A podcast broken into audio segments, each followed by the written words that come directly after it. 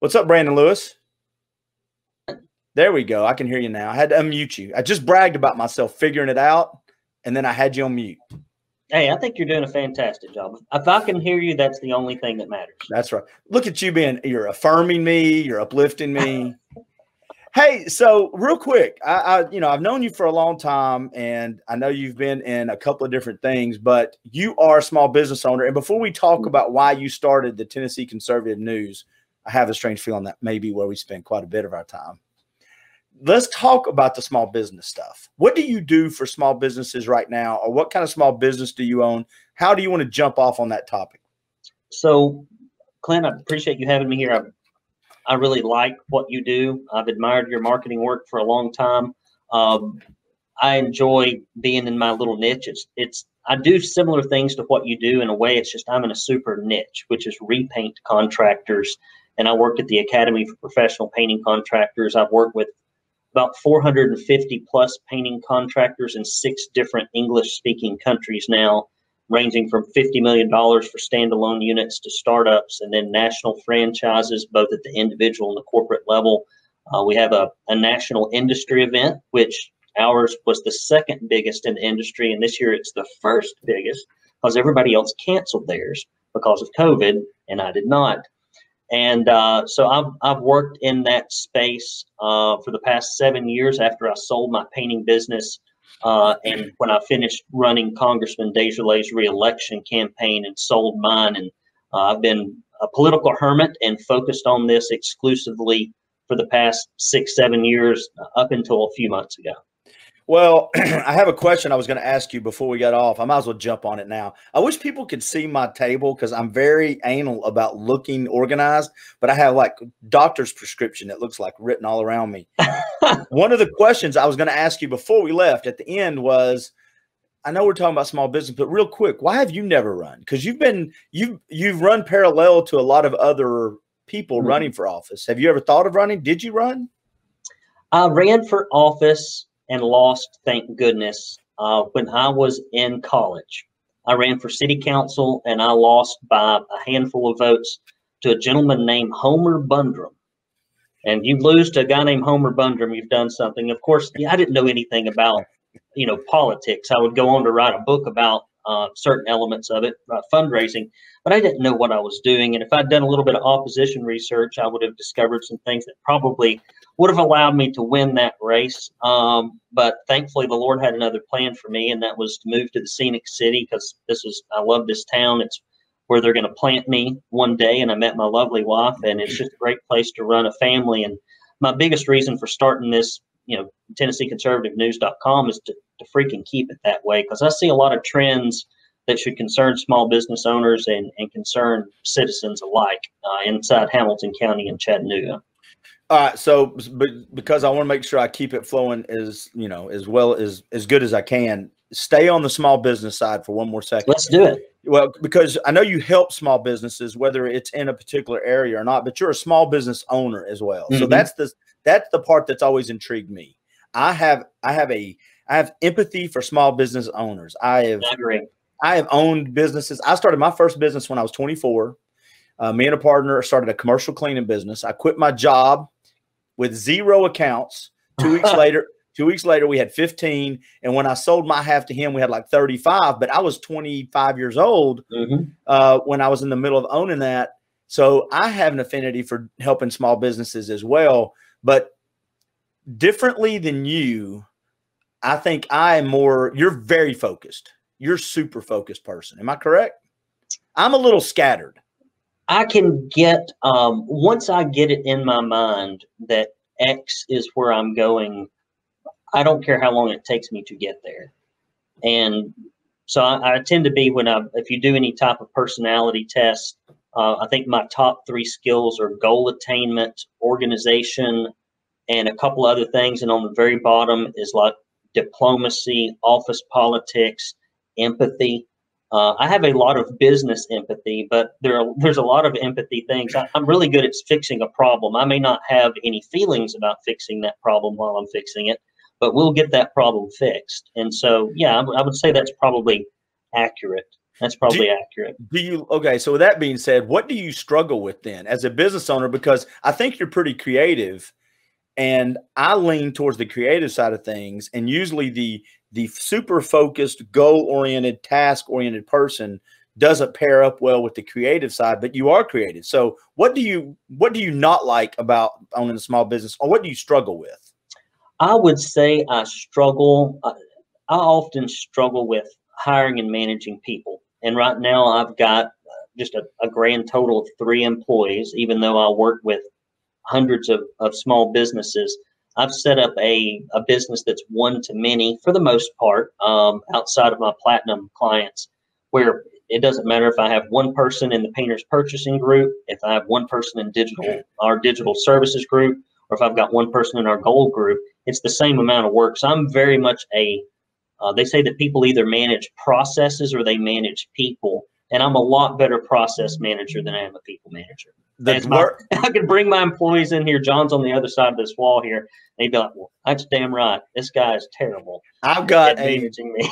my first word that I had written down was processes because I know that you are a process guy. Uh, we have, I don't know if you know him. I think he's a mutual acquaintance. He's a friend of mine, Eric Buchanan. He's an yes. attorney he is a process guy. I mean, he has built his business on continually looking at, evaluating, pulling apart, putting processes back together because I think, and I wish I had more of what you're good at in me because I have some successes in business and failures, but inside that process that I'm ignoring as a small business owner is cash.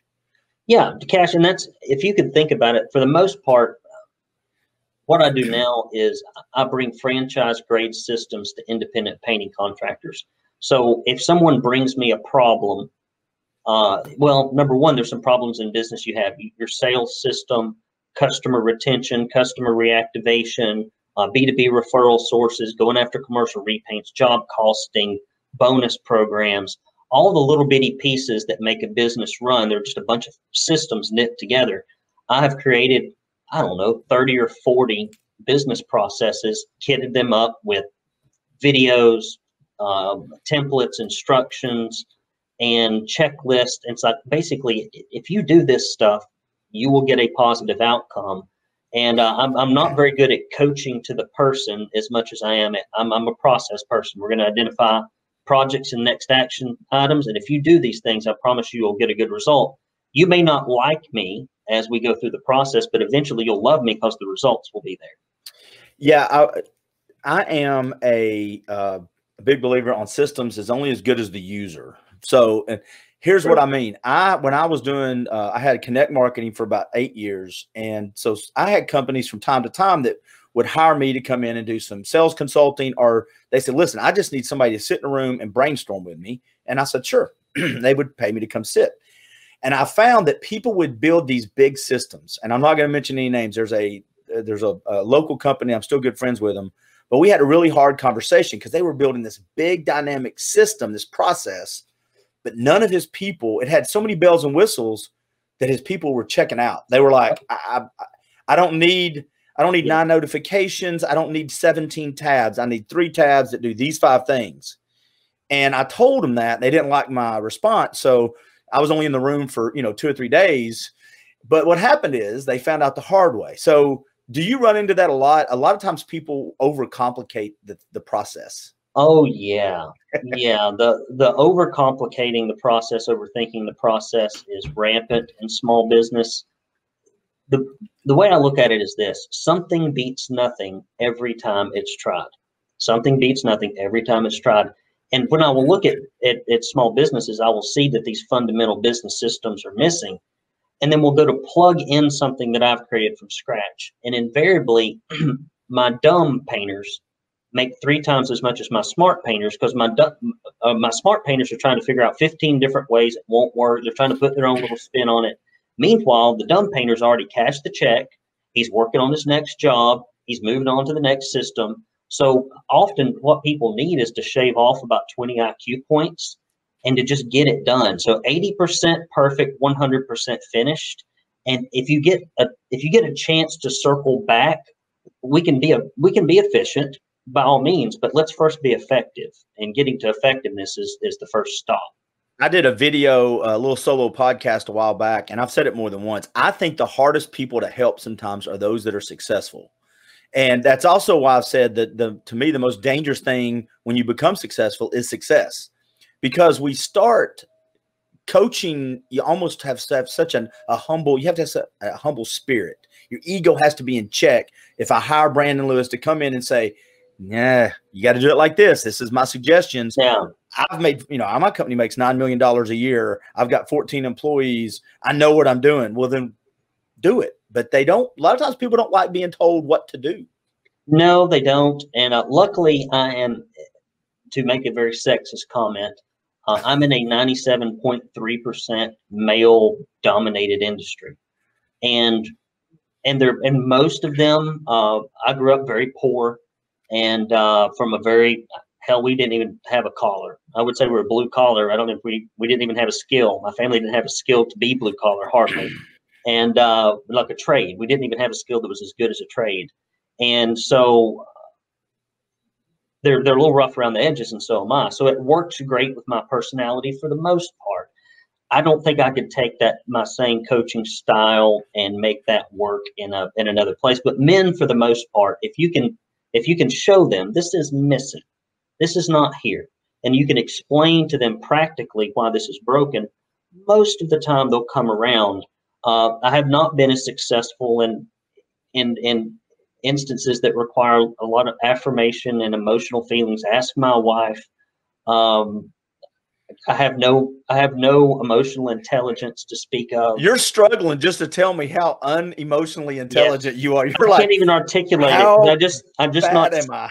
I'm not set up like that. But my but you know my wife is, and so when I run into situations, I'm like, let me use the the half. Let me use my when you become two become one flesh, and your yeah. brain changes. And then when I've got an issue that requires some sensitivity, I bring it to my wife, and my wife explains to me how I should think about that situation and consider it. And then it, it helps me inform my decisions. I told somebody a long time ago they had a habit of sending an email and what do you think about this idea? I don't like it, do this. Now, in their world, the email was straight to the point. I like you, you like me, we're doing this. The person that on the other end, it was inside the radio industry that I used to be in, you know, a while back. Yeah. The person on the other end would be like, I think I made them mad. To look at that response, I'd be like, that's who they are. So I just went to him and said, look, just say, hey, this is my these are my thoughts, or thank you at the end. Just little bitty things, soften it up, soften it up. Soften it up. I mean, I've I've had a, you know, you're trying to get things done. I, am a, a, very much a uh, project ne- next action step goal attainment and that that soft stuff I can I can miss the mark on a little bit. Do you so do you are you a rigid process? I know you teach processes to other people, but are you the practice what I preach or you just preach it? I mean, do you live I by practice process? what I preach to the to a large degree because I have to. Um, a lot of my my business runs in a kind of a recurring schedule on an annual basis. There are deliverables, things that I have to get out the door. Uh, I've I've settled into a a sequence of campaigns and live events and enrollment periods and launches. And so there's a lot of stuff that if I don't have it, if it's not automated, if it's not process driven, if there's not, if we don't do it the same way every time, either I can't serve as many people or I can't charge what I charge to make that happen. So I've tried very hard to, to give people a lot of value that's affordable uh, for our industry that if, if I were trying to, to do this you know customized for every people. There's no way I could help 135 painting contractors in coaching and several dozen in digital at the same time. I'd, there, I'd have to hire too many people. So yeah, I, I try to stick with it, but I fall off the horse like everybody else, and I get a little lazy in the summer because it gets real slow around here, and so I I play a little hooky. But then winter, yeah, winter I get I get my comeuppance because it's well, all busy. if you're sitting here t- listening to this or now or down the road and you hear the word processes a lot or a task oriented projects next step it's easy to think there you say you're not empathetic you know you don't have empathy but i think people show empathy in different ways. Some people do it by come here Let me hug you. Yeah. And other people do it by what you're doing. You do have a, there is a, and I hate to use this word with you now, but you do have a soft spot for business owners, like you were I, saying. I do. And I, will give you a perfect example that makes me uncomfortable. And this is kind of a weird thing to share, I guess. One of our members named Keith Zaffron wrote a book about how to be a good dad no matter what type of dad you had. I may be missing a word there. And I'm reading it on the plane, and he's going to speak at one of our events. And I read this all of a sudden. I'm like, I don't have any issues with my dad. I don't have any issues with my dad. I don't have any issues with my dad. And then I realized growing up, until I was about 13 and moved in with him, uh, I'd never received a positive word of praise my entire childhood. Like I just started thinking back. And so some at some point in my mind, I determined I just didn't need it. And if I, I just I just get all of my gratification from what I thought about what I did. And so now when we have events and things and people talk about how their businesses have completely changed and their lives have changed, they've gone from barely making it to buying their dream home and sending their kids to private schools when they were in bad school districts and they tearfully tell everybody how how big of a difference our programs make. It makes my right now my armpits are sweating. I mean i get uncomfortable. I don't like it. And I, i've never even listened to one of my i shouldn't say this i've rarely listened to more than about 10 seconds of a video testimonial i collect them yeah. But I have them transcribed and I have Jennifer put them together because it makes me uncomfortable. I almost have to walk out of the room. And so I feel like the way I help people is by fixing things. And that's one way I think Donald Trump, because we don't probably get into some politics here later, yeah. he's one of those people where he is not the best in at, at vocalizing how he cares about people. His thing is like, if I fix their problems, they'll like me. And that's true for some and not for others. But but also you know, there's this book called The Five Love Languages that I've mm-hmm. read a mm-hmm. bunch of times. I also believe that's true at work. Good I think book. every everybody has different love languages at work too. They like, I've said this a hundred times. If you're a sales manager, most of the time your salespeople will be motivated by money, but it's not what it's not the money, it's what the money either represents or can get them. But very few people are strictly motivated by money alone. And it seems like what you're doing for small business owners is your way of wrapping your arms around them, saying, I've been poor, I've been a struggling business yeah. owner. I'm not going to hug and you know and kiss on your neck and tell you that you're awesome, but I'm going to give you some stuff where you can go hug and kiss on somebody else's neck and exactly. take your family. Well, and it also uh, it, it's a lot different when I see them in person and I can joke around. Often I'm on the phone and I've got 30 minutes, 45 minutes, 60 minutes to get a whole lot of stuff done. And if I spend 20 minutes of that, you know, petting the dog and talking about the bowling trophy and all the things we do, you know, in person or over the phone, it's just going to end up wasting a lot of their time. So I tend to their, pretty, their their time their, their money's valuable. They're paying. Yeah, I, have gotten a little bit better at my words of affirmation because I realized that that's important to my wife, and I I just don't I never saw it growing up, and so and I never practiced it that much.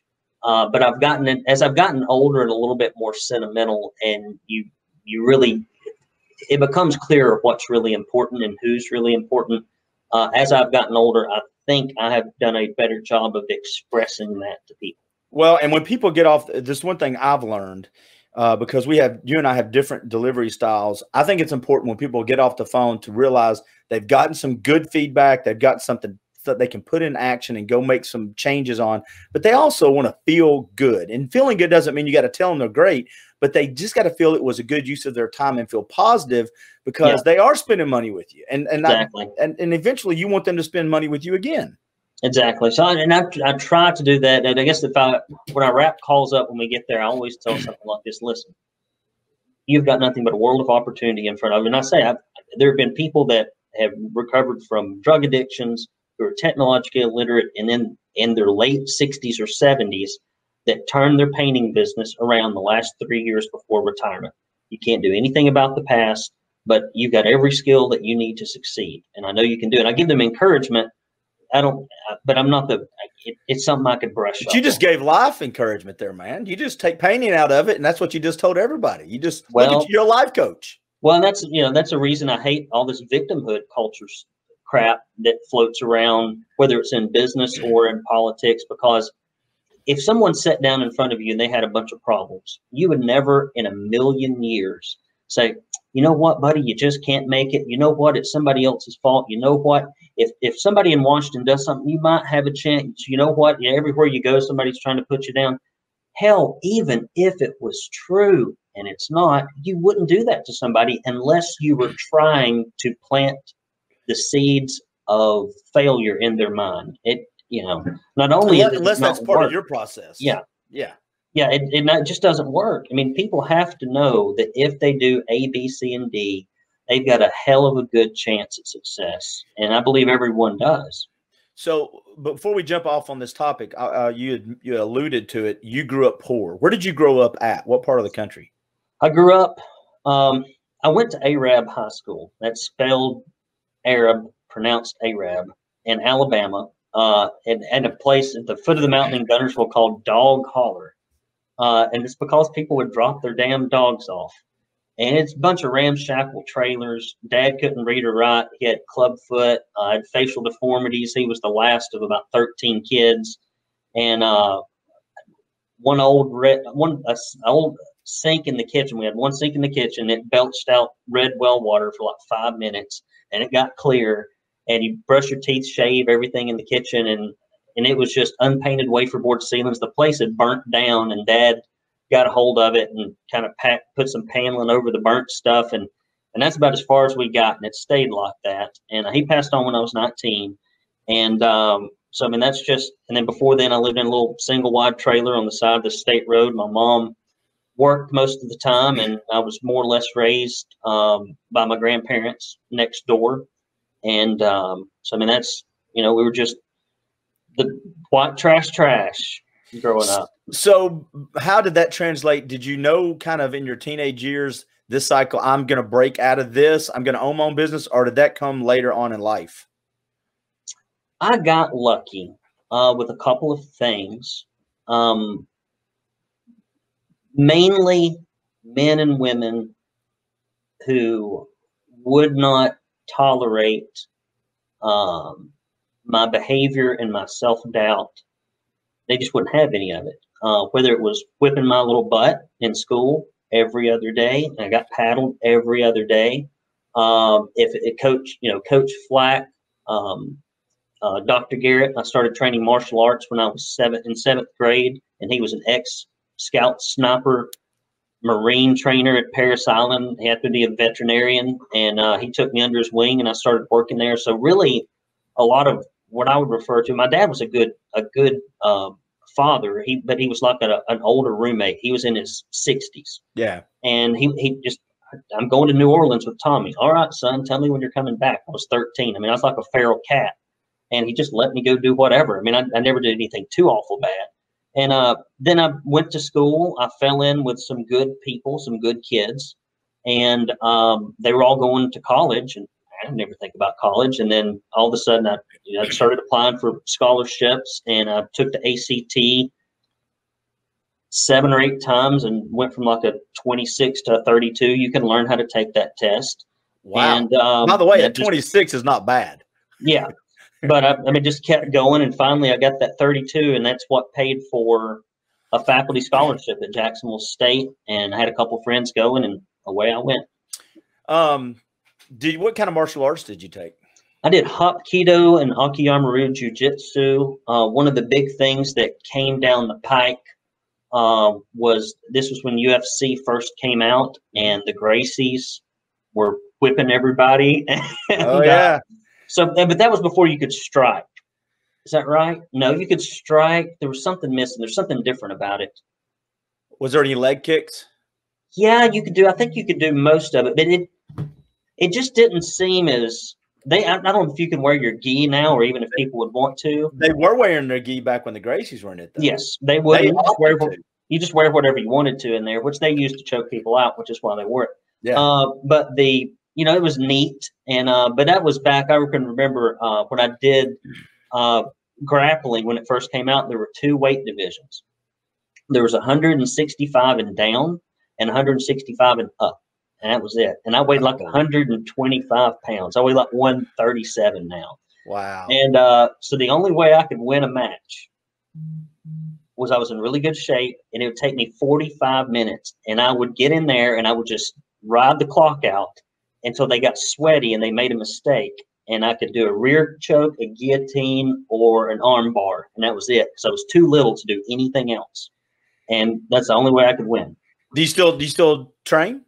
I, I go to the sports barn. Uh, I do high intensity interval training. I go to another place in Ringgold, Our House. Uh, yeah, I'm I mean, good I- with it. Our house so- studios with Christy. Yeah. Yes, Christy, very nice lady. I like that facility. I love the sports barn. Uh, Don and then and uh, what my wife trains with uh, Carolyn down there. Mhm. I love I love the gym, man. And, and I'm gonna shut up uh, after I say this. The gym was the first place I ever went in my life where there wasn't drama, where there wasn't bullying, where there wasn't um, all the crap that's in school Yeah. and it was just peaceful and i got to exercise and everybody was nice and so ever since then i have been a gym rat not like the you know the, the big bulky kind or whatever but at any rate Yeah. i've gone to the gym my entire life i love it it's one of my favorite pastimes I w- I've been a gym rat myself. I ran a gym for a couple years, and the thing I love about the gym is what you just said. It's your space, even when you're there with other people. And if you want to compete with other people, you can. yeah But a lot of times, it's just I did this last time. What can I do this time? Type of mentality that I think is very beneficial to people. My son uh, is 20. He'll be all, he's almost 22, but he uh, year and a half ago he went and played rugby because I played when I was younger Mhm. and then he got into the gym. He's lost like 60 pounds. He's loving it. And he was Wow, that's always in the gym. I mean, he's, he was a good athlete, but he wanted to look different and feel different. And so the gym can free your mind as well as your body. And so I'm glad to see you doing it. As a matter of fact, uh, there's a guy that trains down at Christie's, uh, Chris, Big Chris, with a giant beard, does boxing. He goes down there every now and then. i have Uh, seen i think i've seen that guy down there boxing Well, he I and I don't know how often sparred. he comes in the gym I went and boxed in the three years ago the World Ringside Masters tournament out in Kansas City, and he and I sparred to get ready for that. Me, him, and my cousin, and uh, and he got me kind of ready to go to Kansas City and fight in that tournament. And I was fifty. I just turned fifty, which was fun. I mean, you know, at fifty, you don't think you're going to be challenged, yeah and it was fun. You know, so I never, I didn't do I- the grappling. I keep going. I'm thinking I want to do it, but I've got two young girls, and man, by the time you do your work at Oh. work, and by the time you go home, and you get in the gym, and then you want to see a couple of your old buddies, and I've got a ton of friends. I mean, I, I'm about to go two weekends to a cabin. And I'll have 15 of our my best guy friends. It's just guys, and by the time you keep up with your relationships and do everything else, I'd love to to go do MMA or something again, but I'm just I don't have the time. Yeah, And I'm probably as little as I am, shit, I'd have to wrestle the kids, and I don't want to do that. You no, know, I, I wrestled my son. He is six foot, about six foot one, and he weighed 260, and now he weighs about 195. And but we would wrestle all the time. And I, I got the best of him, but towards the end, he didn't know this. Okay. And then we're gonna talk politics. Everybody hold on. but he, he didn't know this. But we would be wrestling, and I would get him in a spot, and I could feel how strong he is, country strong. He's the kind of guy that you look at and go, he looks strong. Yeah, You know, not because he's muscles, even though he is muscular. yeah, But he didn't know this. I would have him in a move and I would be given literally 100%. I had nothing else to give. He would be given like 80, I could tell. And he would be like, I just can't beat you, Dad. I'm like, that's true, man. And I keep thinking, thank God he did not try. Oh my God. He would, he would have hurt me so bad right Oh. there. Well, that's why I've got girls, so hopefully, hopefully, I can still win. Nah, my girls, my Maybe. daughter's 16. She could totally take me to now. I'm just, I'll just, I've got guns for that and a dog. I'll just, that's what I do at this point. So you're this busy guy. You're a small business owner. You help small businesses. You've got a great family. You've got all of this story that you're developing. And then because you have nothing else but all this free time, you decided to start a news outlet. Why in the world did you start a news outlet? You know, in the last debate, I think Donald Trump said something very interesting to Joe Biden, and it was this: "I ran because of you, Joe. I ran because of you. And I feel like I've started this organiz- this this news organization because of it, and it all originated with the lockdowns. I led that protest on the Market Street Bridge, uh, the the one that we had here, the lockdown protest, the first one that that was held in Chattanooga. I'm sitting in my office watching all this stuff unfold. and like everyone else, first couple of weeks, you're like, well, we this might be serious. And then as the data comes in, you're like, well, does that look that serious? And as the data continue to come in, hell, it's done nothing but tell the same story for the last eight months, more or less. I'm like, we are losing our religious freedoms. They've shut down churches, but they'll you, you can't go to church on Easter Sunday because of Mayor Berke's ordinance. But by golly, you can go to Walmart.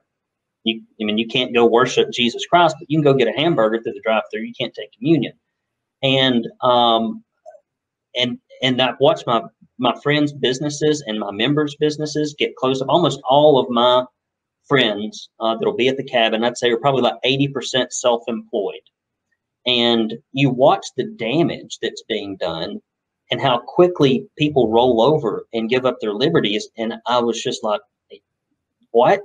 So I did that protest because some people contacted me and it was not organized very well. And I thought if this thing fails and no one shows up, these bureaucrats will think that no one cares about their freedom in Chattanooga. And so we got to have a decent showing. And we had a good showing. We had about 150 to 200 people show up on the bridge, hundreds of cars. I don't know if you know how hard it is to get conservatives to a protest. Oh, yeah. It's really hard. Yeah. And to do it in the middle of a pandemic when all this social pressure and shaming is around is even harder. But I got out of that, and then I thought to myself, and I hate protests. I don't go to protests. I felt so uncomfortable being there. It's not how I have ever participated in the political process. And I I said, I got to do something. And I didn't know what to really do. And uh, to back up, and then I'll, I'll finish this point, I led the, uh, the fight against the property tax 10 years ago. And a lot of people don't remember that. And we got it down from like 30 something million to $10 million. And what it taught me is that if you don't proactively follow stories and if you don't start covering them and talking to people about them in their infancy, by the time they get halfway developed, you might as well call them done. Yeah. And that's what happens in this town. Things get started that are not good for our community. Uh, they rock along and then they become just part of it. And then we have to live with it forever. And so the, the, the, the real reason I started the paper, I think, was this. You got a bunch of people on the bridge, right? We are, all we want is our jobs and our churches and our freedoms back. That's it. We, we're not asking for anything special. We just want what's ours according to the Constitution. And the coverage we got was so negative in the local media. And then a few weeks later, and they, one of the best examples is one of the reporters at the Times Free Press wrote about how reporters were so noble and they wear masks, and all of us, you know, jacklegs are out there, mouth breathers on the bridge. And he didn't wear a mask at the protest. He didn't report that because they're hypocrites. And um, then the Black Lives Matter uh, stuff kicks off. They topple statues, they break windows, they graffiti things, they're disrespectful to the police, glowing coverage. And this is local. You don't have to go to CNN for all this stuff to be shown. And so I thought somebody's got to cover this stuff fairly and ask a few conservative questions. So, do you cover it, or do you have people covering, or do you take articles and curate them? How does that work? Right now, we are doing uh, one state story, one national story, and one local story. Uh, we do curate uh, not all, but some of the state and local or state and national things from an organization called the Center Square, which is like a conservative alternative to the Associated Press. If you look at most of the publications around here, they're just full of things in the Associated Press. And buddy, it is. I mean, you read these articles about, for example, Amy Coney Barrett here recently, and they're all mad because she served on a Christian school that didn't want openly gay instructors. Mm-hmm. And, and it read in there their own interpretation of the Bible. I'm very tolerant of however anybody wants to read their life. But if you if you follow it and you read it, like there ain't a lot of ways to interpret it. It's not like it's in between the lines. It's pretty plain. And if you're going to practice your faith according to the text, I mean, but they they try to paint her as if something awful's going on. But at any rate, the center square, and then we're covering a lot of uh, local stuff on our own because that's really the things that get overlooked. For example, we're about to have this article come out uh, tomorrow about panhandling and litter and trash. I saw I saw one of your posts on that. Yeah, and I'm just like, when did Chattanooga go from being the scenic city that is aligned to being clean and beautiful and around tourism And now they don't cut the grass, they don't pick up the trash, and they're homeless people's on. I can see three to six panhandlers on my way to my house every day. Well, I wanted to say this real quick. I want to throw some big concepts out there because yeah, I, I think, well, I think it's important. I think first of all, you brought up the Amy Coney Barrett um, in the school she worked at. If, if I'm not mistaken, it's a private school. It's private school. Okay.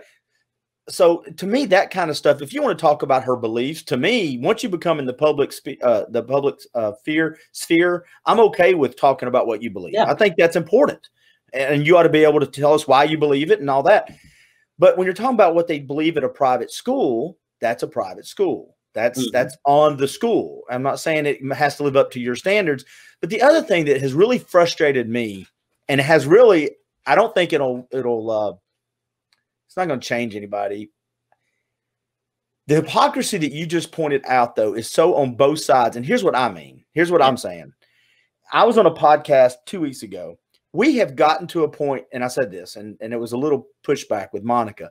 We have gotten to a point now to where if I criticize Donald Trump, I voted for Donald Trump.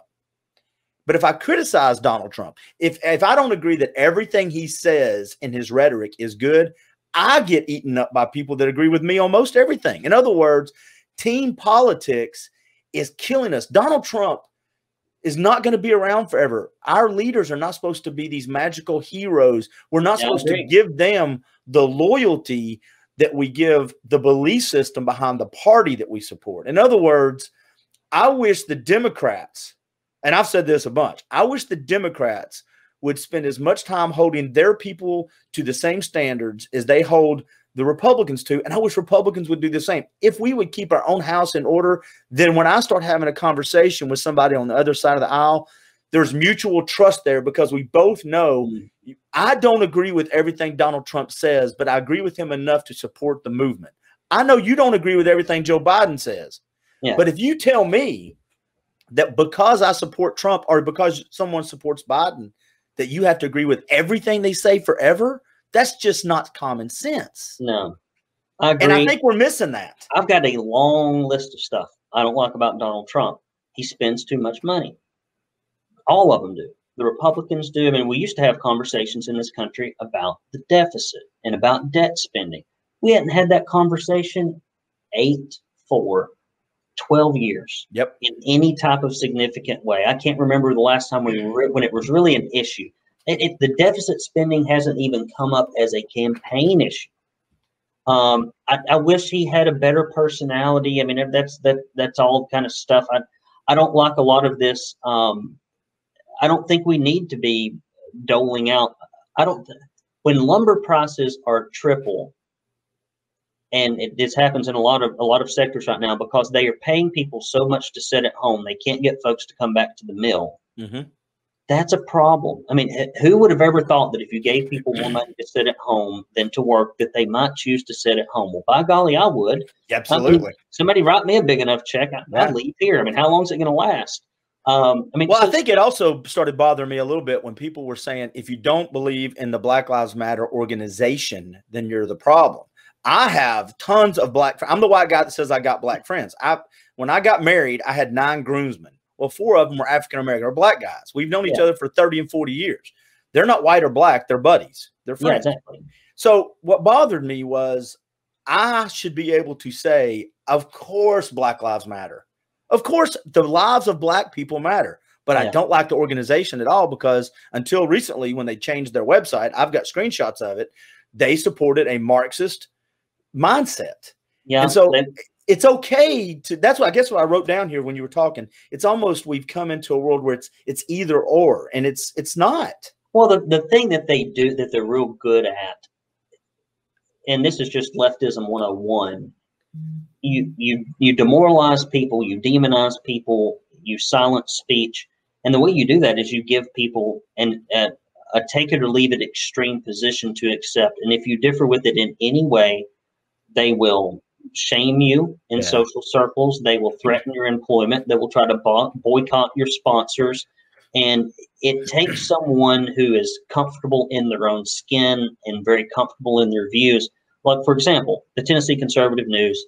Um, I told my wife when we started this,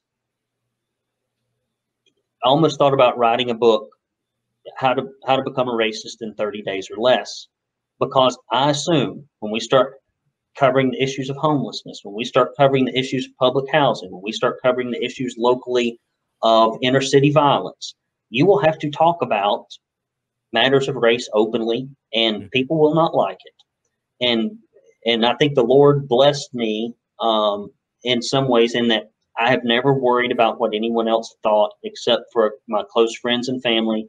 And if it means that that we can make if it means that somebody has to come after me because we have a candid, factual conversation about a very touchy issue, fine. You know, I'm not going to lose any sleep over it. And then meanwhile, everybody else can kind of nod silently and go yes. And then maybe over time, they'll actually, you know, s- stick their head up out of their hiding hole and say something. So yeah, they put you in these hmm. positions that are that you that they set the rules of engagement and you can't possibly win. You can't and, accept the premise of their conversation a lot no, you can't accept the premise of the conversation. Yeah. That's what gets us in trouble. And that's what I said to uh, to to Monica and some other folks in the past. I think the one thing that changes everything is relationships. And what I mean by that is if you were I, if you see people posting stuff and you think it offends you like if you vote for this person you everybody is this. Well if you voted for that person and i'm a friend with you then all of a sudden you think i'm that but i know you. I've had lunch with you. You know that that's not who i am and i don't think that's who you are mm-hmm. and once you actually know somebody um I think it's hard to consider them either if they're black that you think they're like that, or if they're white, you think they're like this so I I encourage people to have conversations that are not so public. I mean, I don't mind having this conversation or statistics, yeah. but go have the hard conversations with a friend of yours that comes from a different perspective. The other thing that I think conservatives could do better is something that is a little touchy. I think conservatives have done a decent job and they've gotten better at it, but is listening and acknowledging the fact that everybody's America is different on how they were raised. You grew up in a different yeah. America, Brandon, than I did. Yeah. Way different. I mean, we were not separated by thousands of miles or continents, dude. But if I were to stop your story when you were 19 and my story when I was 19, it would look like we were two separate families. I mean, yeah. and we were, but I mean, different, different. And I think sometimes as conservatives, we forget to listen to people and acknowledge that that the life that this person's living is different than mine, and that's okay. Yeah, we are we're myself included are terrible storytellers, and it, it's listening and being able to to talk in a way that that people relate to, and nothing's more powerful than a story, even if it's not true. I mean, that's a lot of stories have been told over the years that have led to a lot of harm. Words, you know, words have you know words are definitely more dangerous than weapons because that has to happen first. And um, so it, it, I agree. Conservatives, and I, and I'm going to try to do the best I can at, at this uh, with this organization, but it's that's something I'm going to probably need some help and some coaching on. But I think though, I think that comes on individuals, and I wasn't saying that to to charge your organization with it. I just think no, and it's but it's true. I mean, I a, see it. I see it all over, and uh, when you're a problem solver and you, you come at it from that direction, you can really it's, it's sometimes it's hard to even understand what somebody's trying to tell you. Uh, I'll give you a perfect example. Uh, talking about the just simple stuff like homelessness issues, which I'm afraid that we are becoming a regional magnet. You, you, have, you lay out a hammock and you advertise it, and you get a bunch of organizations promoting it. People will come to the best place to do that. And we're like, how does this happen? I'm like, well, we kind of know. But at any rate, people are like, well, have you talked to these people? Have you listened to their story? Have you have you walked down there and fed them lunch? I'm like, I am not equipped to do that. I, I would not be good at that. And I would after about 10 minutes, the conversation would probably turn into me drafting up a plan on a piece of notebook paper that they could follow to get their life together, which is probably not going to help them and ain't going to help me, and they're not going to do anything with it. But that would be the only way I would know to practically help, which probably wouldn't get anywhere. Right. And but that's not. But people look at that as like how awful that you think that that this is any type of issue at all. And I, I have a hard time processing it. But see, to me though, that's exactly what America's great at. We take what you're good at, along with somebody who is good at feeding. See, I think we forget we have the same goals, and I'm not talking about me and you, just yeah. as Americans. We want less people to be homeless. We want mental health to have a solution or some sort of help, a resource. We want the best for people. If we start with that premise and reverse engineer it, that's when we find out, well, Brandon's good at this and Sally's good at this and Clint's good at this. Let's go at the problem with our skill sets. But instead, we start saying, oh, because Brandon doesn't see the problem the way I see it, he's a racist and he hates homeless people, or he's a racist and he hates this, or he's a sexist or, you know, xenophobe, whatever. You know, yeah. insert label here. and, you know, I think homelessness, and it's a different topic, is a lot to do with mental health, which is – I, I think that's uh you know that's a that's a bigger bigger story.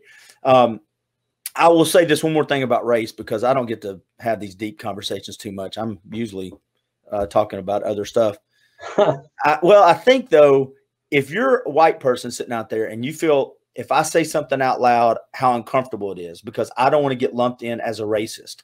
Yeah. Even though I think sometimes we feel we can't talk about policy. That's what I disagree with people on is policy, not it has yes. nothing to do with about race. I agree, but, and yeah, I'm right. I was just going to say, I also think if you're white, you need to understand there are black people out there that are watching the riots, and they're watching people say that's that's all. Everybody believes if you're black, you believe and support that. That's not true. Just like all white people don't support this, all black people don't support that. Everybody is different, but the good people get silenced. Black, yeah. black, black, and white, we get quiet. What we do, and a lot of this is just if your ideas are bad, the easiest thing you can do is make everybody quiet and make everybody feel uncomfortable. Yep. And while there, there's some of that going on on the right, uh, it's predominantly the, the, silencing, the censoring, the um, the shaming primarily comes from the left. I mean, there's Absolutely. some certain issues that people do it on the right, and uh, you can't have a conversation about anything anymore unless you accept the premise. You got to go into it accepting the premise. And if you don't accept the premise, uh, then they can't even have a conversation. And what and the problem is for the African American community, in my opinion, the premise is wrong. The premise is completely wrong as to what I don't think there's anything systemically racist keeping people back. You got issues like I grew up without a father in the home till I was 13.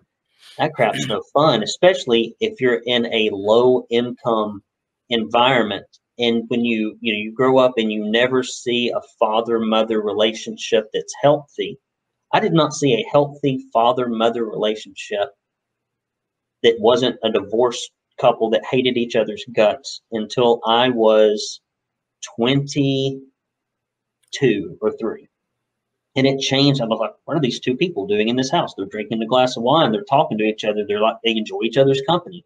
What i've never seen that my entire life and those sorts of things, those are really important things. There's about four or five others that I think are essential. School choice is another one. And those are things that are practical that you can actually do that would help people. But this, this whole, you know, notion of, you know, pump the room full of it's somebody else's fault and negativism, I don't see that how that helps anybody improve their life. Well, the, I think the the real danger of telling everybody to shut up if they don't agree with you is you limit first of all you limit the conversation. So how are people supposed to change their minds and grow right? Yeah. If i'm afraid to say what's on my mind how am i supposed to talk to brandon and him say something that i go well i never thought of it that way. Yeah. how if i can't say if i can't say what's really in my heart how are we supposed to label the real problems? Because there's real racists out there and i want to know who they are. Yeah so I can then alienate myself and kind of go, okay, that is a very racist thing. Exactly. But when everything is racist, then nothing is racist because it gets lost in the weeds. Well, the, the problem is now, whenever I hear the term, I just immediately, my gut instinct, every time I hear about a hate crime or every time I hear about racist issues, when I hear about it with a hate crime, the first thing I think is this is staged in the hoax because it's like 80 some odd people have done studies. It's like 80 to 90% of it's just bullcrap. And it goes on forever until it's discovered that it's bullcrap. And then the press cycle immediately ends and they're on to the next hoax. Uh, when I hear people say racism all the time, I'm like, gosh, it's just, it's just tiresome. And, and it's so rarely true that I don't know if I would reckon. I don't know if I if I would ever even stop to listen to a true racist story unless it was just patently obvious. Because I'm always thinking that there's a, this is just an this is just uh, they're grinding an axe and they're using this as the as the front part of it. So you got a whole probably about fifty to forty percent of the nation that every time they hear that, before long they're going to have to come up with another word because it doesn't mean what they use in the context they use it anymore. Well, and and it does a disservice to the real racist problems out it there. It does. It, it it, it there's there's people out there that are really affected by racism, and those that's losing the attention and the support that it should have. And uh, you know, I'm also um, not only do I want to have the conversation so I can I can grow and we can have that dialogue and we can point out the real problems, but also if we start shutting ideas down about one thing, then we're going to shut ideas down about another thing and then it truly is 1984 again. Yeah, I mean not again, but it's 1984 the book. It's where yeah. you just have to agree with whoever's in charge. And and I think right now it makes me sad because um, it just makes me sad. I, I, I get very frustrated when we bring up topics of uh, especially race because race now is the it's the tag for everything. And if I were to disagree on policy, and I can tell you how it's not. If you if people out there want to know what I mean is there's plenty of policies that Condoleezza Rice support, or uh, uh, David West or Allen West supports, or Colin Powell supports. You pick out the the African American person. They have a lot of the same views that I do. Mm-hmm. And guess what? They have some views that I'll probably disagree with them on, but it's based off the policy. And yes. I just I think we miss that conversation, man. And I think we lose it. I hope the paper, I hope the outlet you're doing um, I cannot wait to read more of it because yeah. I think it's going to be news. Is it all opinionated or is it going to be no? No, news? I mean we primarily the, the thing we try to do, which people never do, is we try to ask the questions that the liberal press will never ask. Like what? For, for example,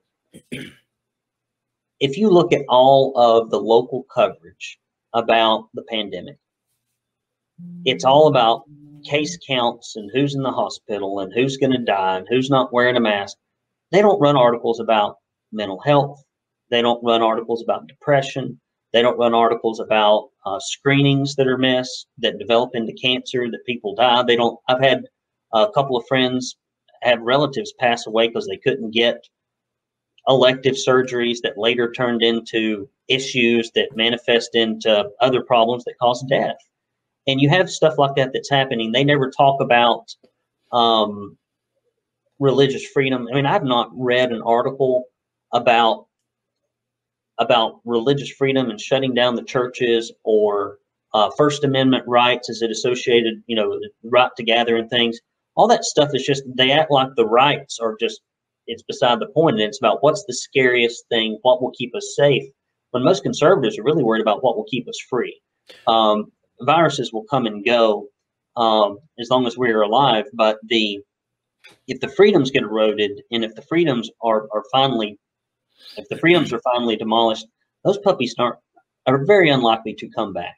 And my biggest yeah, and they run us to that. places, you know, and they run people to the media. In other words, if you want to go find out anything other than what the mass media is saying, you've got to go to these these little side news article, uh, these uh, yeah. news outlets like yours or even Fox is kind of a standalone. But then what happens is they start denigrating your source.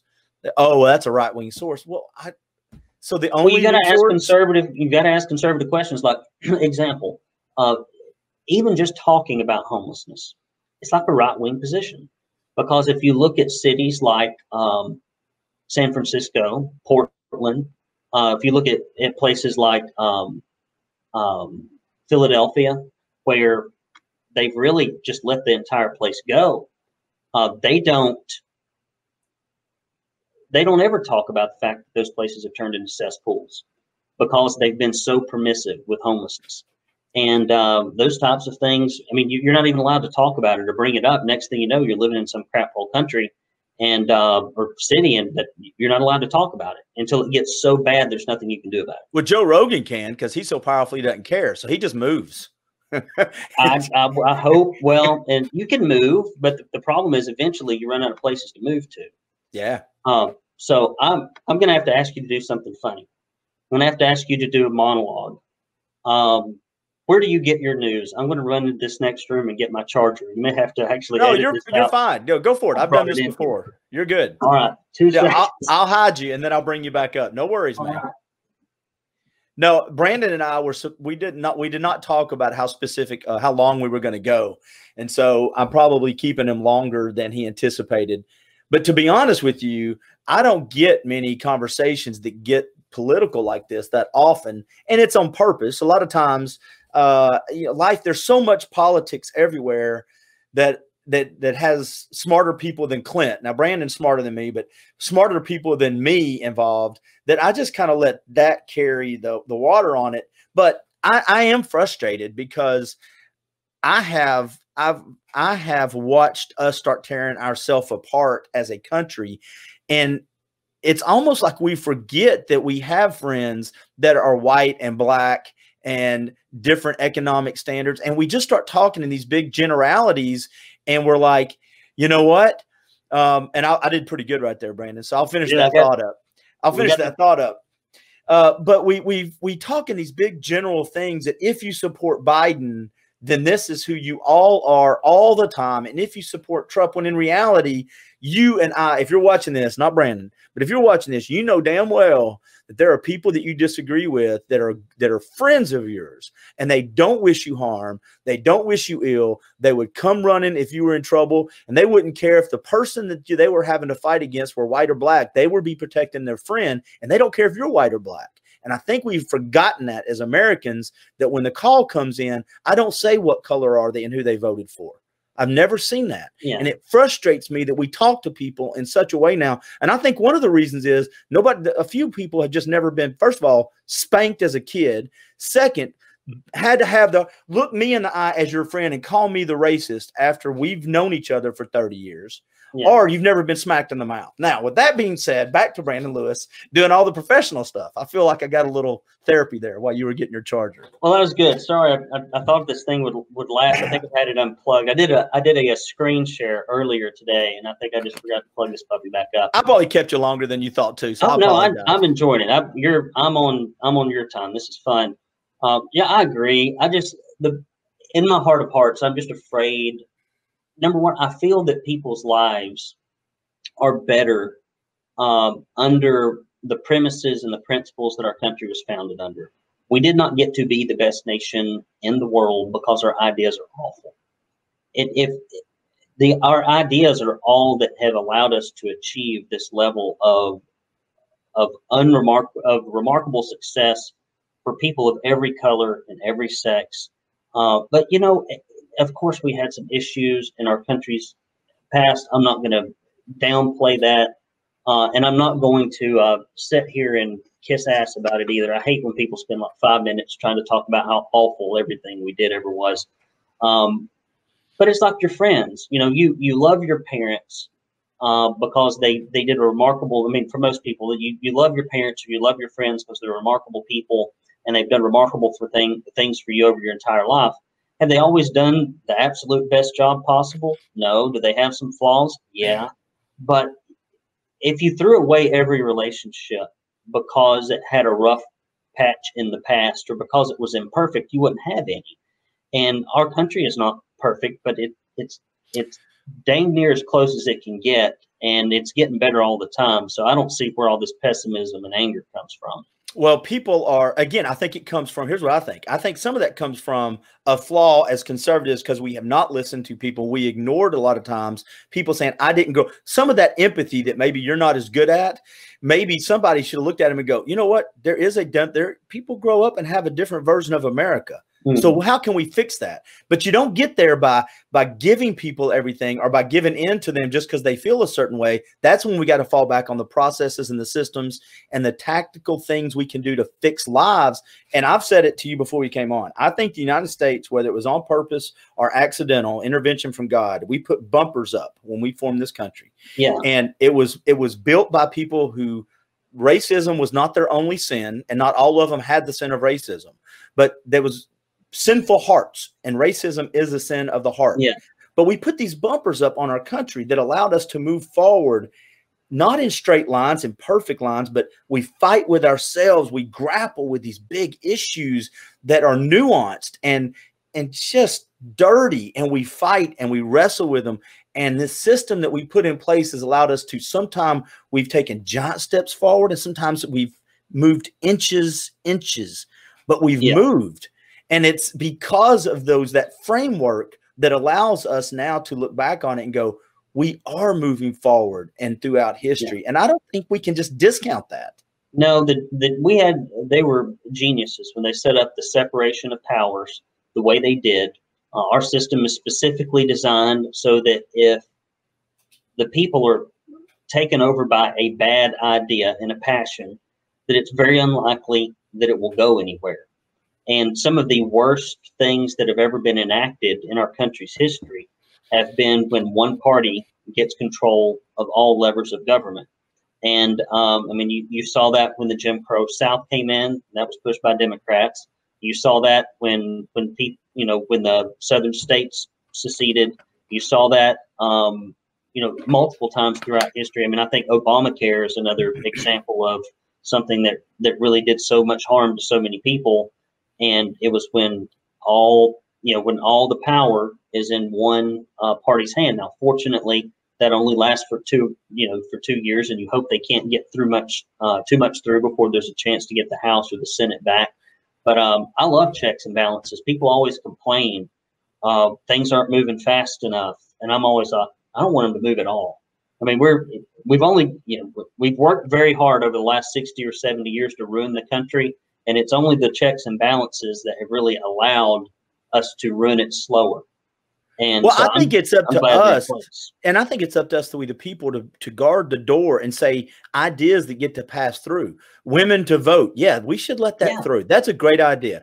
Equal equal rights for people, whether you're white, black, green, or yellow. Yeah, let's let that idea through. That's a good idea to let through. But I, I think we we have this expectation of perfection, and again, I hate to use the word nuance, but there's so many moving parts to this that you're going to have bad ideas peek their head up and it's our job to go, yes, yes, no. exactly. Well, and I, I, would, I hope that, and there's a lot of issue. I mean, civics education, um, the public school system, and letting the government run it has been a remarkable, has been a remarkable manufacturer of terrible ideas. Um, you know, and also secondary education. People go in there and they they learn how to hate the country. They learn how to think that everything is somebody else's fault. They get introduced in you know ideas like critical race theory and Marxism and all its varieties. And they come out after 13 plus four years of that, and they've been told the world owes them something, and then they get out and they can't get a job, and they're, they, are they are saddled with $125,000 in debt because nobody told them the truth. And now, instead of looking at the educational system as being to blame, they look at the environment that they've settled in as being to blame.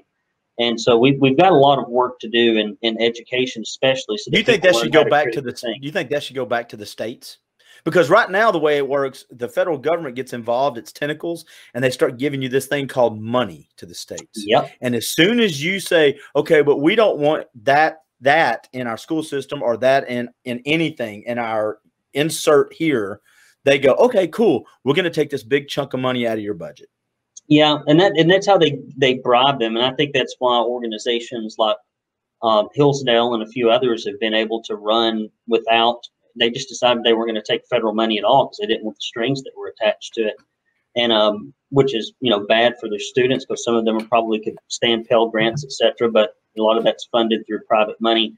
But um, you know, one thing I am passionate about, like here in Chattanooga, and we're going to cover school choice like crazy because you know, when I worked at Miller and Motte Technical College in the evenings teaching various classes, people who had been in the Hamilton County school system for 13 years would come out of there. They could not write a sentence and punctuate it. They could not write a starting sentence and three supporting paragraphs. And here they are in a supposedly college environment. I could not help them. I mean, I, I mean, I couldn't help them, and here they are, and and, and they're going to go into the workforce without any skills. And I'm not talking about work skills. I'm talking about reading, writing, arithmetic. Not there 13 years and and we continue to pour more and more money into this broken if you, system. if you talk to a teacher if you talk to a teacher that's been teaching for 30 years but off screen when it's not live or public they will tell you that it's the, the education has changed. And i feel i personally feel bad for teachers. And i'm not saying i feel bad for teachers in every aspect. I'm not trying to make this you know a thing about all about teachers. But teachers are in a system now that is that they're designed to test their testing skills on the students. Their job performance now is based on how well the kids take tests, and it's not really on their accumulation of. When I went to school, man, I had a teacher named Mr. Fraley, and he would man, that guy would keep me after school to work with me. He would mm-hmm. slow the class down to move at a different pace. He had some class, he would tell me this as I got older. Some classes he would speed up, some classes he would slow down. And it was based off the grades of the kids learning what they needed to learn before they moved on. It wasn't this system that Mr. Fraley, all your students have to fit into this circle or you're going to have a bad review. I agree. Um, one thing I, what I would love to see teachers do and uh, teachers speak up about. And I think the teachers union has done education of, and teachers a huge disservice. Um, I have empathy for the teachers, but at the end of the day, teachers are servants of the public. Um, they do a, a, a, more important job uh, or, or a more complicated job, but it, it's no different than the person when you become a, when you become an employee of the citizenry you should really be very, very concerned about the outcomes for the citizenry. And if, if you know that you're working at a school and people are passing through and getting diplomas and they're functionally illiterate and in some cases actually illiterate, you would think if the concern was about the kids, that there would be teacher led protests outside the school every day saying, we're we are ruining people's lives as we are letting them pass through this system. But I don't ever see any of that if, if we were really worried, I think, um, about the children, as we always claim we are, right? If, if, if they can't get into a school, if they're being exposed to violence and bullying, if they can't read, write, do math, learn basic skills, if they don't know anything about the country, if people really cared about the kids, you would think there would be like a 24-7 protest given the results for eleven to twelve thousand dollars a year that are expended. We don't see any of that which leads me to believe instead that in many cases, what we've done with the public education system is we've created a government job factory and we've created a lot of administrative positions and we've created a lot of teaching positions, but we've not created a lot of students that have the skills they need. And so, see that, and me and you, this would be this was another podcast, man, because this is fun. That yeah. comes from leadership. And I'm not saying by our specific leader. I mean, in general, you know this as well as I do. A leader sets the expectations. The problem with it is when you get into government, there's really no, it's almost this, and and it's so much ambiguity. There's no real leader. You can have a superintendent, you can have a president, but decisions are made in this big vacuum of voters and this big vacuum of committees. And you know, I've got a friend, John Ballinger, says it, and so does Eric Buchanan. The, the fourth branch of government's the administrative branch that that really controls everything. All they of do. the and so I say all that to say until we, I think we the people, I always default to it's our fault. I default yes. to I'm not going to blame the teacher because the teacher's in a system that we've allowed to get this way. They have a responsibility. Mm-hmm. So does the administration. So does the superintendent. But at some point in time, they all get to turn back around to us and go, "You guys built the system. You let us build this system. That's a that's not a good system." Yeah, and I agree. And that and I think it's and how do you fix that? Right? It's a combination of local civic activism. For example, uh, you have organizations in this town like UnifiEd that are funded by outside left wing sources that are staffed by former former Obama staff people that want to you know put in layers and layers of social justice workers inside the school system. And not only is it just it's almost like a, a union job grab back in the old russian proletariat it's it's not only awful, and, and we actually some of that got funded by local liberal people, and they should, frankly, in my opinion, be ashamed that they gave that institution a dollar. But um, it's why we aren't why there aren't headlines every day about student illiteracy shocks me. Why there aren't headlines every day about children that can't do math, that can't name the first handful of presidents, that don't understand how the branches of government works, that don't know what how to balance a, a checkbook, don't know uh, any type of financial life skills. The fact that that's not the headline on the front of the Chattanooga Times Free Press every day until it's fixed amazes me. Meanwhile, we talk about all this petty anti bullcrap. Like, when are we going to build the next failing school? Where's the next failing school going to go? This failing school is in disrepair. Well, we need to build a new failing school over here. Now, but not see, all of them are that bad, but buddy, we've got. I live in an area where I can't even send my kids to the school district. Well, I do too. I send both my kids to. I sent my kids to private school. Yeah, and, but see, and, and but uh, uh, and this is what I the, again I go back to my what I was ranting a little bit when you were getting your charger. We're the ones that click the headlines. We're the ones that fall for the headlines that make sure that Clint Clint's affirmations have been sustained. I'm in this little echo chamber. So when I read something about how bad Biden is, I click on it. And when Sally or Tom reads something about how bad Trump is, they click on it. They go sell that for advertising dollars to keep it coming in. And so I have got to somehow break this cycle where I really want news. I don't I, I, really want to know the root causes of the problems. Right now, we don't even, you mentioned problems that most people would probably go, they say big things like, oh, the school system's broke, but they don't know what that means really because it's not reported on. We don't click on that. No, we don't. And and a lot of it is right. If you look at local news, there's nothing to click on on the other side, which is what we're trying to build here. Right. Nobody presents the other side. Uh, I put it this way: for every time an article runs about the poor teachers and about the insufficient budget, that article right that that article and the and we need to start a new program. We need a new layer of administration. This this is the time boys and girls. If we just raise taxes one more time if we can just get three to four more percent buddy we're going to fix it this time. And um, for every time a story runs like that maybe 19 times you might get one story about you know 30% of third graders can read at grade level. You might get one of those because people don't like making the school system look bad because immediately everybody's got their grandma used to be a teacher, their sister used to be a teacher. Well, you get labeled, and nobody wants to be labeled a bad person. I'm no, not talking no. about the people involved. We're talking about what you're good at, the systems that we've built. And systems. And so people want the stories don't even see the light of day for people to click on and choose uh, to begin with. And then, you know, I had this conversation with a school board member, and it gets even more uncomfortable. And we will not make you talk about it right now because I've already had you on way longer than I thought I would. But you wrap you re- it up whenever you want to, but there's no such thing as an uncomfortable question to me. Well, I want to make a have an uncomfortable conversation at some point. Go back to the reason of why the third grader or the seventh grader is not really as proficient at school as they used to be, and why are we asking our school to raise our kids? It's because it doesn't start when they walk in the door. It starts at home. And we as a society think all things start. It all starts with Trump when he was elected. No, it all started with Obama. No, or it starts with the school, or it starts with our church. No, it starts with us. Mm-hmm. And the reason that Johnny may not be able to read, write, and care is because he's going to, and I know you came up like this. Yeah.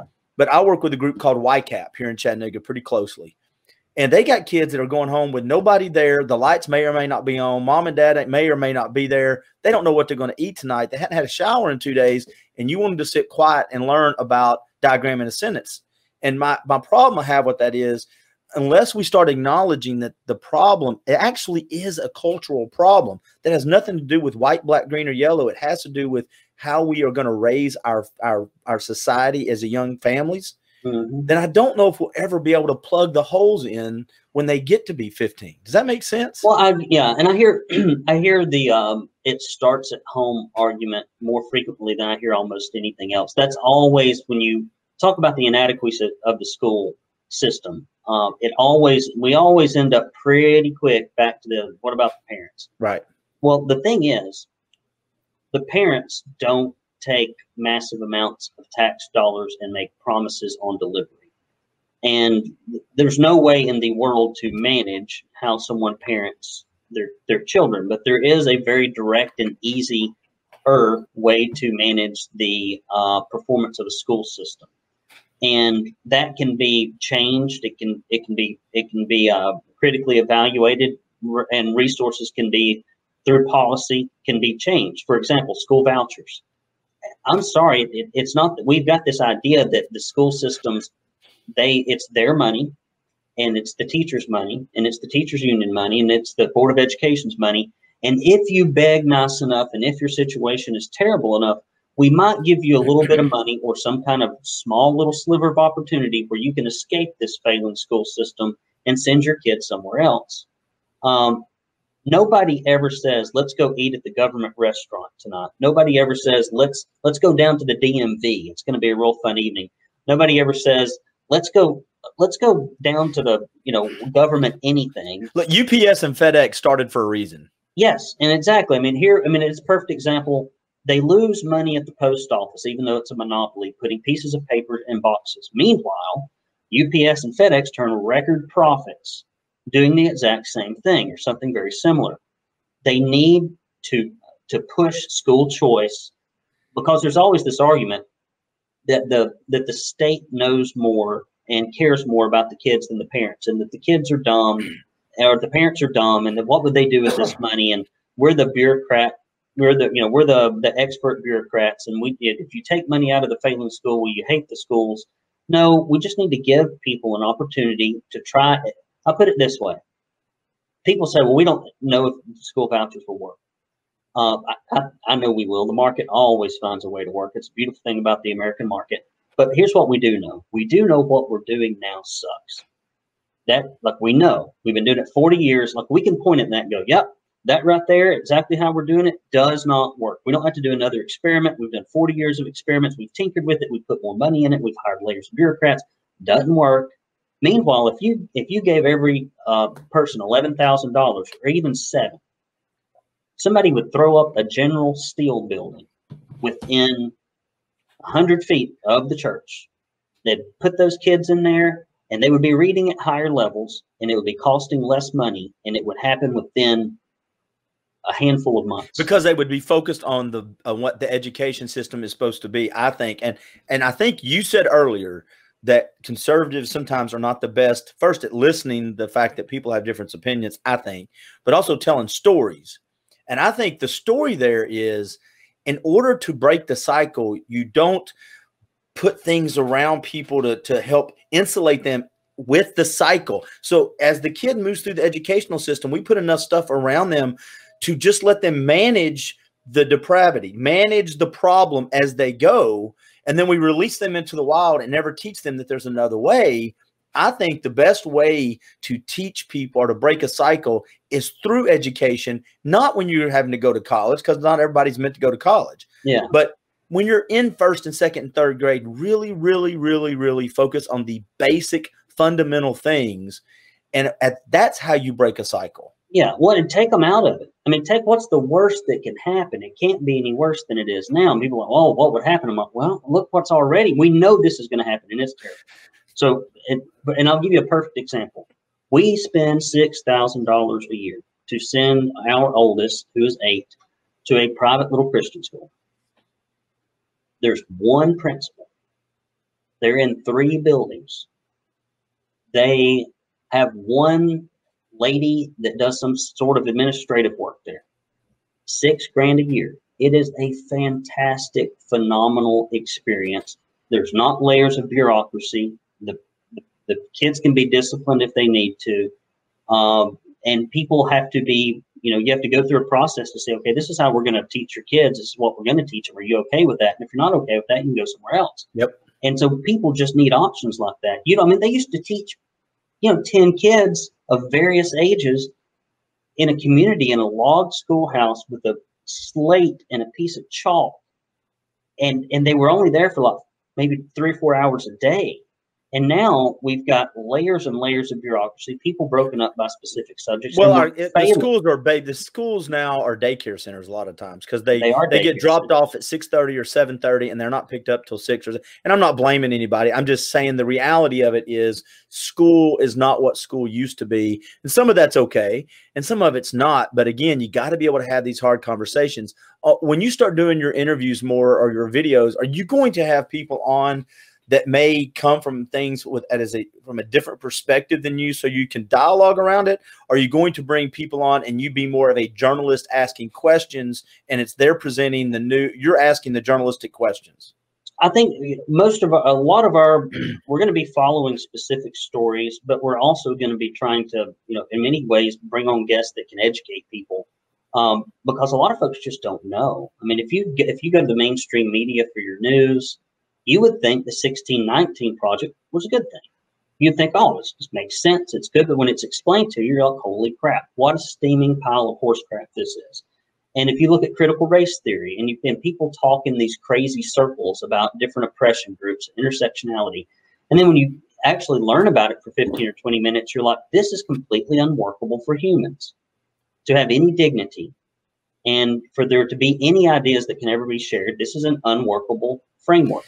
I will challenge your people. Yeah. I will challenge the people that go to your site to approach that what you just said though with an open mind because yeah. it will be real easy in the world we live in to go up. Oh, that's that's that's racist. That's in this box. You've got to approach it with we're talking about the facts and the principles and the policies, and we're eh, that's I, I I'm worried that you're going to start getting. And I know you don't care. Yeah, and that, and, and the thing is, I, I've learned this, if nothing else, from the left um, you have to unapologetically present your position um, because it is seemed it seems to me that um, the one thing I do admire about the left is they have a little agenda, and they don't care if it's good for people or not. They they get it through. Now that part I disagree with. Um, but if conservatives were as proactive and as courageous about about presenting policy and frameworks that actually improve people's lives as the left are at presenting things that don't, we would be a lot further off in this country because some things just don't work. And you, you have to be careful not to give them a lot of quarter, uh, which people do. I mean, victimhood culture, it's like, well, let's let's talk, let's little listen to this. I'm like, no, this it'd be like somebody saying, uh, today we're going to interview somebody about child pornography. Because there's kind of a, you know, there's a little bit of a, some people are kind of like, well, maybe this is okay. What if it's consensual? And I could never do that. I mean, there's some things that are just like you, you can't you can't let the other viewpoint. Some ideas are bad. Some ideas are bad, and they some ideas be, are uh, just, some some things are not are not. There's no redeeming qualities about them at all. Some no, there's not. Yeah. And um and so I, for a long time, I think the bureaucracy has been given a lot of um, respect that it doesn't reserve uh, deserve. I think that the quote unquote five thousand different groups of oppressed people have been given a lot of um, a lot a lot of the oxygen in the room. But I tell you who has not been represented very well over the last ten or twenty years, and that's just working taxpayers and property owners and small business owners. Those are the last people to ever. Nobody ever cares about what they think.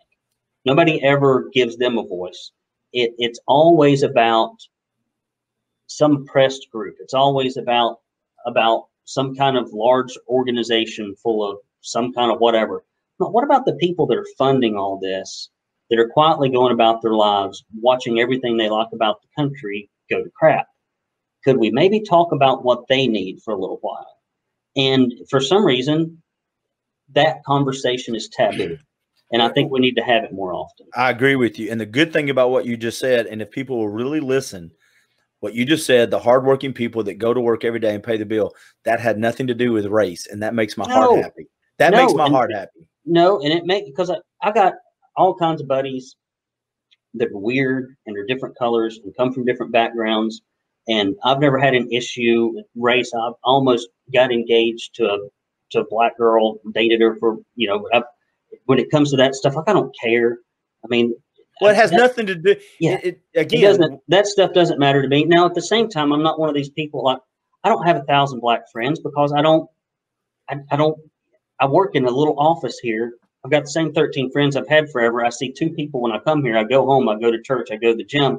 Like I just don't have a very, a lot of people are like, you know, I've got a thousand, I don't have a very diverse lifestyle. I live in Brainerd, you know, I see, you know. But you know what it is people, though? Y'all people walk, talk, like, yeah. But people will assign intention to you real fast, and, and to people. We do that. Yeah. In this culture we live now, is I assign me the purity of heart because I know my intention.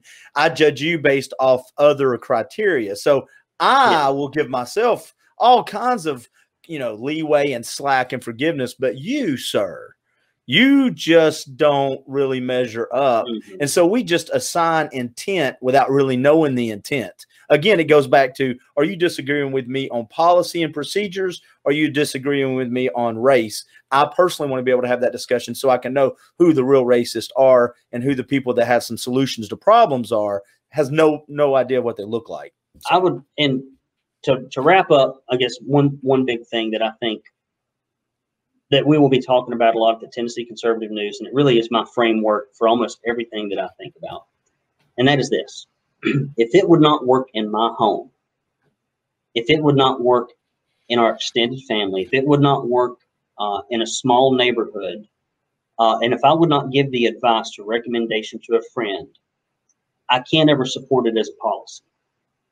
And so, in so many people's dealings in life, you would never give someone an excuse if they were on hard times to lay on your couch forever. You would never teach someone who had gone through a rough experience that they had no part in it, that their future was dark and everything was based upon something somebody else did. If you wouldn't send, if, if, if a framework for a school or a government system or a way of getting things done wouldn't work in business, it's a good chance it won't work in government either. Uh, and so every time I look at a problem or I look at a situation, I look through it through the lens of what if the government didn't even exist? Would this work anywhere else? And so often we look at it and go, no, that's unworkable. No, we'd never do that program. No, we'd never treat different people in our neighborhood. We'd never tax them differently. Uh, we would never treat them impartially. We would never make them or compul, com, you know, uh, make it compulsory for them to do something. And so we do it in government for some reason, and it sounds reasonable and normal. When so often I don't think it is. And, and we we excuse things, tolerate things, and advocate things in the realm of detached government we'd never do in our real life. And I think that's that's a that's the wellspring of a lot of problems that we have locally and nationally. Well, it seems to me too that a lot of your focus is on something that I know I've got uh, friends that believe that most politics, and I don't know why now locally it matters, but it does more as far as Democrat and Republicans. But most politics is local. They affect my life on a daily basis. National is very important. I'm not saying it's not important because it's all trickle down uh, one Well, way or the- the other. national politics is like soap operas for men and women because there are evil people, there are heroes on each side, there's unique stories, it's covered, it's dramatized. The same stuff could be done um, if there was enough coverage for local things, but we don't. The drama's not built up around it. It's not very sophisticated, And we know know 'em. people, People tune, and we know them, and so it's like people tune out. Um, but hopefully we can bring some attention to some of these things. Because, like, for example, you go look at the, the Chattanooga City Council meeting and the County Commission meeting and school board meeting, and you go to their YouTube channel. Do you know how many people watch those things on average? No. Take take a guess. Well, now that you've asked it, I'm pretty good at when, when questions are rhetorical, but I'll say a hundred. 23 to like 30 out of a town out of a county of 400,000. And so covering that sort of stuff so we know what's going on uh, and and and bringing a distillation of that to people so they know what their leaders are doing and keeping up with the delegation in Tennessee. Those are things that really matter. And uh, for example, I started working on this stuff uh, about panhandling and trash, and it's just awful in Brainerd right now. I've never seen it like this. I've been there for 13 years, and um, posted something in in the na- in the little you know neighborhood app, Oh, I saw it. and I saw your Facebook post now. and the, and the Facebook app too, and Facebook app, yes, the Facebook, and uh, so I put that in there, and and to her credit, you know, Carol Berz sends me an email. She copies um, somebody in the mayor's office and a uh, and a and the city attorney. Like, what can we do about this? I'm like, well, they, they've been solving this these types of problems since ancient Rome. I'm, I'm happy to dialogue with you about it, but you don't need to let them stand on the street. And we need to mow the grass and pick up the trash. And if we don't have enough money to mow the grass and pick up the trash, then we need to fire some people shuffling papers somewhere so we can hire some people that mow grass and pick up trash. If you would like me to lay a plan out in a piece of notebook paper for you, I can hand it to you. I don't. It's one of these. I hate it when people want to dialogue about stuff that you know what the solution to the problem is. Take that problem to your wife and get her to it, tell you yeah. how to. take it. Take She'll tell you how to handle that. Yes, and so Alec, I don't, I- you know, I put it this way: if I can't, if I can't put a keg of beer by the interstate and pass out free beers, and if that's illegal, and if I would get arrested, and if a cop would come pick me up, they should probably do the same for panhandling. I mean, the thing is, like, there's certain things you can't do on the city street, and I bet if I set up a hot dog cart and tried to make money without a business license or run a hot dog cart right there at the uh, at the intersection of, they'd shut me down immediately. But they won't they won't run panhandlers off and it's just completely confusing. So it doesn't help them, and it doesn't it doesn't you know help how this is? condition. It doesn't You help know, the, the we might need to we might need to start doing a weekly podcast, dude, because you know the problem with that is when they get out, they're going to leave your community and come to mine. What Where your, your community. They run about. I'm just saying they shouldn't let people panhandle at all on the city streets. If I now put it this way, if they won't let me run a hot dog stand or sell something there, Right? then maybe I'd be okay. But they won't. They won't Yeah. let you. They'll let you do certain things. They won't let you do other things. But the thing is, like, what happens over time? And people are like, oh, this just sounds like homeless heartlessness. You let this stuff go on for a while. You let the streets get dirty. You let the grass be unmowed. You let you let people like make an uncomfortable environment. People look around and they're like, I don't want to move here. And then people look around and go, I don't want to live here Yeah. and then it happened. Basically, you end up with with you know Brainerd Road's got its problems as it is. I've lived there for 13 years. I love it, but we got our issues. And before long, you know, Brainerd Road turns into Rossville Boulevard, and then it turns into Dodds Avenue, and then it turns into God knows what. We got enough places to fix uh, in Chattanooga now that need help. We don't need to create more places that need help. And a lot of that is quality of life issues. People don't like to hear about it, talk about it. It's a heartless bunch of bullcrap, but everybody knows it. And then they act like to bring it up as something controversial. I mean, I guess if you can't think it's controversial, but if you can, you're like, that's a problem. You know what? I'm going to end up watching your videos. Just so you know now, you're going to be in the middle of doing one of your videos, and in the back of your brain, it's going to tickle your little brain back here, and you're going to It's go. very small brain. Very Well, small. it's tiny. It's we're all tiny brain people. Tiny Republican conservative brain. Very clinging to your guns and your Bible, dude. But Bible, yeah. back back here in the back of your head, you're going to think Colin Powell is talking to the camera right now. I'll be watching your videos, talking to you and whoever you're having the conversation with. Well, I'll be- scraping the bottom of the barrel for entertainment. That's all I got to say. Well, no, because these kind of topics, though, I think are what I'm looking forward to on the on the website because I'm ready to hear not only from a conservative perspective. This is this is, I guess, what I'll, I'll wrap it up with this. I'm not ready just to hear the news and the topics that we're missing from a conservative perspective. I'm ready to hear the solutions. Yeah. That's that's we, what we I'm will ready. be talking about solutions because that's my favorite part. I mean, we talk about at left, and but I mean, there's there's things that we can practically do to just to practically fix problems. You talk about common sense. Uh, people are talking about common sense and things of that nature. Oh, I got a good funny story. I'm not going to tell. I can't tell it now. Um, I'll tell it next time. I'll try to save it if I can remember it. But uh, you know, it's common sense approach. I mean, like you know, people act like they, there, sometimes there needs to be a bunch of dialogue and a bunch of community involvement. Sometimes, like people, like leaders, just need to like go fix the damn problem before there's a meeting. Before there's a meeting, before there's a committee gathered, we know we know what the problem is. How about we just go fix it without anybody even knowing, and then we won't even have to have a committee. And that's what I hope ends up happening with this situation. Is the council goes, yeah, we need to, yeah, this is probably going to be a problem. Yeah, we got trash. We need to mow the grass. I mean, let's just go fix it. Let's not even have a meeting about it. Let's Can we fix it. have a can we have a Zoom meeting though? Let's have a Zoom meeting about it. That's Yeah, not a real meeting. That's a Zoom meeting. Yes, I know. I'm gonna, I'm gonna have to. They said if we were gonna get together about this homeless issue, they're like, we can meet at my office. We follow CDC guidelines, and I was like, well, why don't we just do it by Zoom so we don't have to all dress up in a damn hazmat suit, and I don't have to feel awkward and uncomfortable. It's just whatever you, whatever it needs to happen, so we can have this meeting. I don't care what we can. If you do have the if you do have the Zoom meeting, do it from the corner of the street while you're asking for money. I dare you. We're trying to get some money out here. Hold on. Yeah, to raise money for the Tennessee Conservative News.com. I'm asking cards for money while I'm on with the city council. Hold on one second. You got a dollar for the that was I'm, just kidding get, now. I'm trying to get this in while it's still legal. I'm afraid they're going to pass an ordinance. Well, I will say, and and that leads to the bigger topic. I can't wait till you talk about that because I am uh, a big believer that mental health in the world we live in now just gets neglected on a lot of fronts. Whether it's you pick the topic, I just think as a society we have. Uh, I've got friends that suffer from from from some mental health issues, and they're not the ones that are assigned to them. They're they they have some some issues, yeah, and there's really some limited places to go with they have no money. Mental health is a big issue, and the um, I think a lot of it is truly mental health, and then a lot of it is we've got a lot of. I think a lot of things just culturally happen in our in our society, and it's weird. I think a lot of it, the deteriorating or disappearing Protestant work ethic.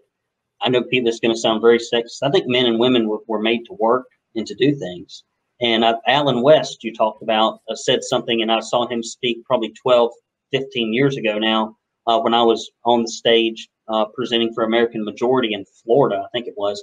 And uh, he said self esteem comes from doing esteemable things.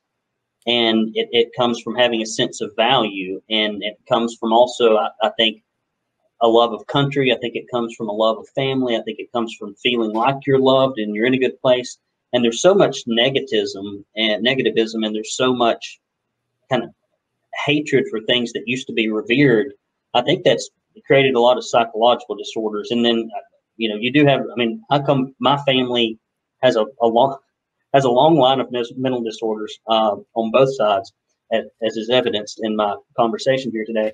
And so I, have I've seen it uh, so i'm not downplaying it and I've, I've, I've watched i've watched it affect people. So and I probably got a little bit of it myself. But you know what happens? We when we talked about it, the real problems gets lost in the politically correct problem. That's what happens. The yeah, real problem do. of mental health gets swept swept up in this big wave of we can't have a conversation about hard things anymore. No, so, you're right. But I'm looking forward this. to my it. wife. My wife is going to wonder where the hell I am. Nope, I'm done. I said, like, I'm, I'm good, man. It's a, it's an hour and a half. I apologize. All right, well, dude, I, I love it. I've been. It's been fun. It's been fantastic. I've enjoyed this. I've enjoyed this conversation a lot. I just wish I'd had a beer while we were doing it. Um, and so I'll I'll definitely come again. Thanks for having me on. No problem. Best of luck to you, TennesseeConservativeNews.com. Brandon, I appreciate it, man. Sorry I kept you so long. See you, buddy. Hey, I enjoyed it, buddy. Take care. man. Bye.